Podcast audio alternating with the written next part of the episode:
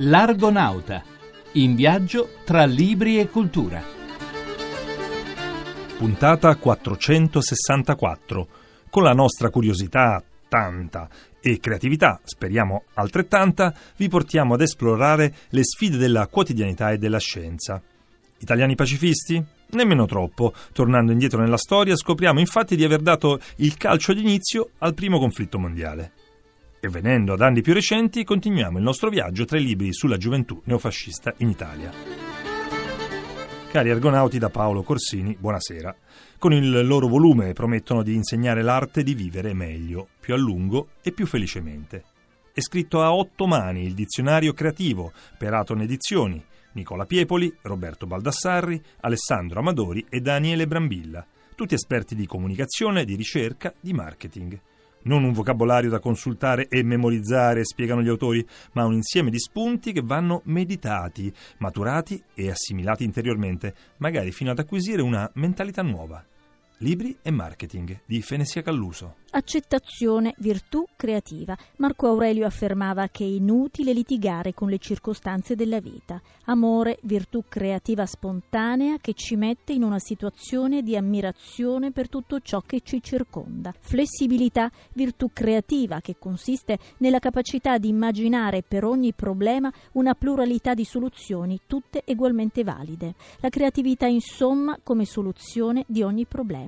Roberto Baldassari, ogni mattina bisogna cercare tre motivi per cui rallegrarsi. Esattamente, perché se ognuno di noi si sveglia la mattina facendo una profezia positiva su quello che gli succederà nella giornata, le probabilità che avrà una giornata più fortunata sono superiori. Leggo che la creatività è una dote che abbiamo tutti, quindi questo vuol dire che tutti abbiamo la stessa capacità di risolvere i problemi? Sì, soltanto che non sappiamo spesso che abbiamo questa capacità, cioè è più semplice adattarsi a soluzioni proposte da altri. Esiste un allenamento per stimolare la creatività, soprattutto se si parte da un principio base, un po' meno di io, un po' più di noi. Cosa c'entra invece il coraggio con la creatività? Il coraggio c'entra perché non tutti sono disposti a mettersi in discussione. Mettere in discussione se stessi e le proprie idee è un momento di rischio, tra virgolette, quindi per rischiare ci vuole coraggio. Lei sostiene che ringraziare sia una delle attività creative fondamentali della vita, perché?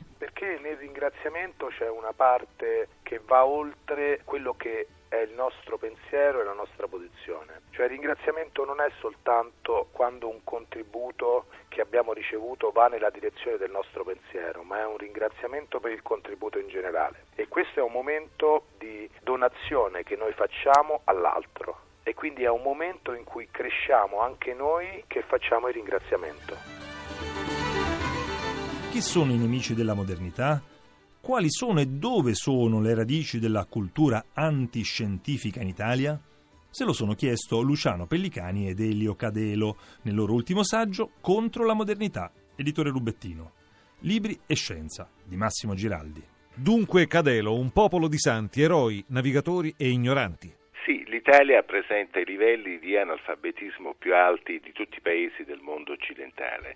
In pratica solo il 24% della popolazione italiana è in grado di capire un testo scritto e di saperlo spiegare. La gente non ha la capacità di riuscire a interpretare il messaggio. Ancora peggio se si va poi nella comunicazione scientifica dove i numeri scendono veramente a decimali. Perché queste biotecnologie preoccupano così tanto? Chi sono quelli che voi autori definite i nemici della modernità? I nemici della modernità sono tutti quelli che si oppongono all'innovazione eh, tecnologica e al progresso della scienza. Per quanto riguarda le biotecnologie, l'Italia è l'unico paese del mondo che condanna a quattro anni di galera e 100.000 euro di multa i ricercatori che fanno sperimentazioni sulle biotecnologie. La cosa drammatica è che le biotecnologie rappresentano il futuro dell'umanità perché hanno a che vedere con la medicina, con i vaccini, con l'alimentazione. Poi c'è questo New Age, lei e Pellicani lo definite un frullato di idee, insomma il catastrofismo antiscientifico contemporaneo. Su questo si muove sia la pubblicità sia anche un certo tipo di cinema hollywoodiano dove la scienza è causa di catastrofi. Per quanto riguarda il New Age, questo ritorno al passato, questo ritorno alla natura, in realtà non nasconde altro che un voler ritornare a forme primitive anticapitalistiche contro la crescita economica e rifugiarsi in un mondo idilliaco che è assolutamente anacronistico e fuori dal mondo. Il 28 giugno del 1914, durante una visita ufficiale nella capitale bosniaca, Francesco Ferdinando, erede al trono dell'impero austro-ungarico, viene assassinato insieme a sua moglie Sofia. La prima guerra mondiale è formalmente iniziata. Ma forse non è proprio così. A minare questa convinzione Franco Cardini e Sergio Valsania, autori del saggio La scintilla, edito da Mondadori. In questo nuovo lavoro, infatti, i due storici attribuiscono al nostro paese un ruolo fondamentale nella catena di eventi che portarono allo scoppio della Grande Guerra. Libri e storia di Federica Frangi. Nell'anno in cui ricorre il centenario dell'avvio della Prima Guerra Mondiale, lo storico Franco Cardini e l'accademico Sergio Valsania aggiungono un nuovo capitolo alla storia del conflitto scaturito nel 1914. La tesi, articolata e dettagliatamente documentata dei due autori, attribuisce all'Italia, seppur in un percorso molto complesso, la genesi delle ostilità in Europa.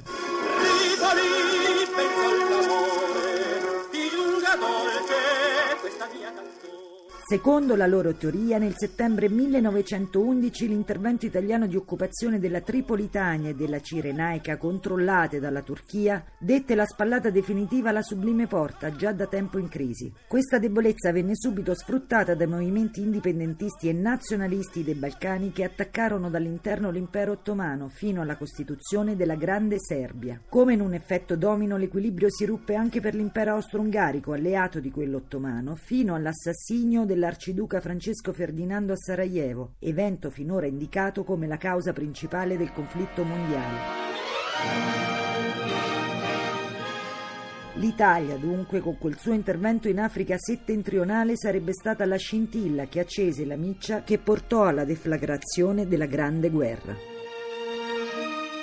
Proseguiamo il nostro percorso tra i volumi che parlano dell'universo escluso e sognante della gioventù neofascista italiana alla fine del secolo scorso e da poco infatti in libreria, per le edizioni Eclettica, Fronte della gioventù, la destra che sognava la rivoluzione, una storia mai raccontata. In oltre 500 pagine l'autore, Alessandro Amorese, ricostruisce con ricerche d'archivio, testimonianze dei protagonisti e immagini l'esperienza politica e culturale del movimento giovanile dell'MSI, laboratorio di idee e passioni, ma anche di contraddizioni e lacerazioni.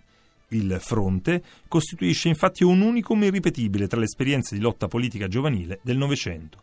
Libri e politica di Luigi Massi. Amorese, su quella destra è stato scritto molto, no? eppure una storia organica del fronte della gioventù, un'esperienza molto frastagliata anche al suo interno, ancora mancava. Insomma, è un libro che colma una lacuna. Sì, è stato scritto molto, soprattutto sugli anni di piombo. Era stato scritto pochissimo sugli anni 80 e gli anni 90, anni di grande elaborazione politica e, e culturale e andava colmato questo vuoto. Lei è stato un militante del fronte, ma il libro è scritto, credo, volutamente, con un certo distacco con precisione scientifica. È stato difficile separare l'aspetto ideale, anche sentimentale se vogliamo, da quello del giornalista e dello storico? Non è stato difficile soprattutto per il fatto che conosco bene anche i limiti di quell'organizzazione giovanile, quindi abbiamo cercato di parlare anche delle contraddizioni che hanno regnato in, in quella storia, contraddizioni sull'indipendenza politica e economica anche di un movimento giovanile. Che cosa resta secondo lei di quell'esperienza? Un'esperienza di destra così anticonformista, spesso in conflitto con lo stesso MSI, che cosa può insegnare ancora oggi la storia del fronte della gioventù a chi volesse fare politica, in particolare a destra? Beh, a un movimento giovanile di ritagliarsi assolutamente un'indipendenza essenziale, sostanziale. Questa è la, la, cosa che il fronte ci lascia, una grande elaborazione che viveva nonostante l'appartenenza a un partito, quindi un movimento giovanile che è stato un soggetto politico vero e proprio. Questo essere soggetto ha portato a una grande attualità, suggestioni assolutamente attuali, penso alla sovranità nazionale, alla politica estera, all'ambiente, ai centri storici. Quindi ha lasciato un metodo ma anche molti meriti. Era un movimento, lo accennava lei, che combinava l'azione politica ideale al senso dell'identità, alla cultura, una destra che scriveva e leggeva, eh, ricca di riviste, di giornali, di autori e di libri importanti, fondanti. Ne vogliamo ricordare qualcuno? Ne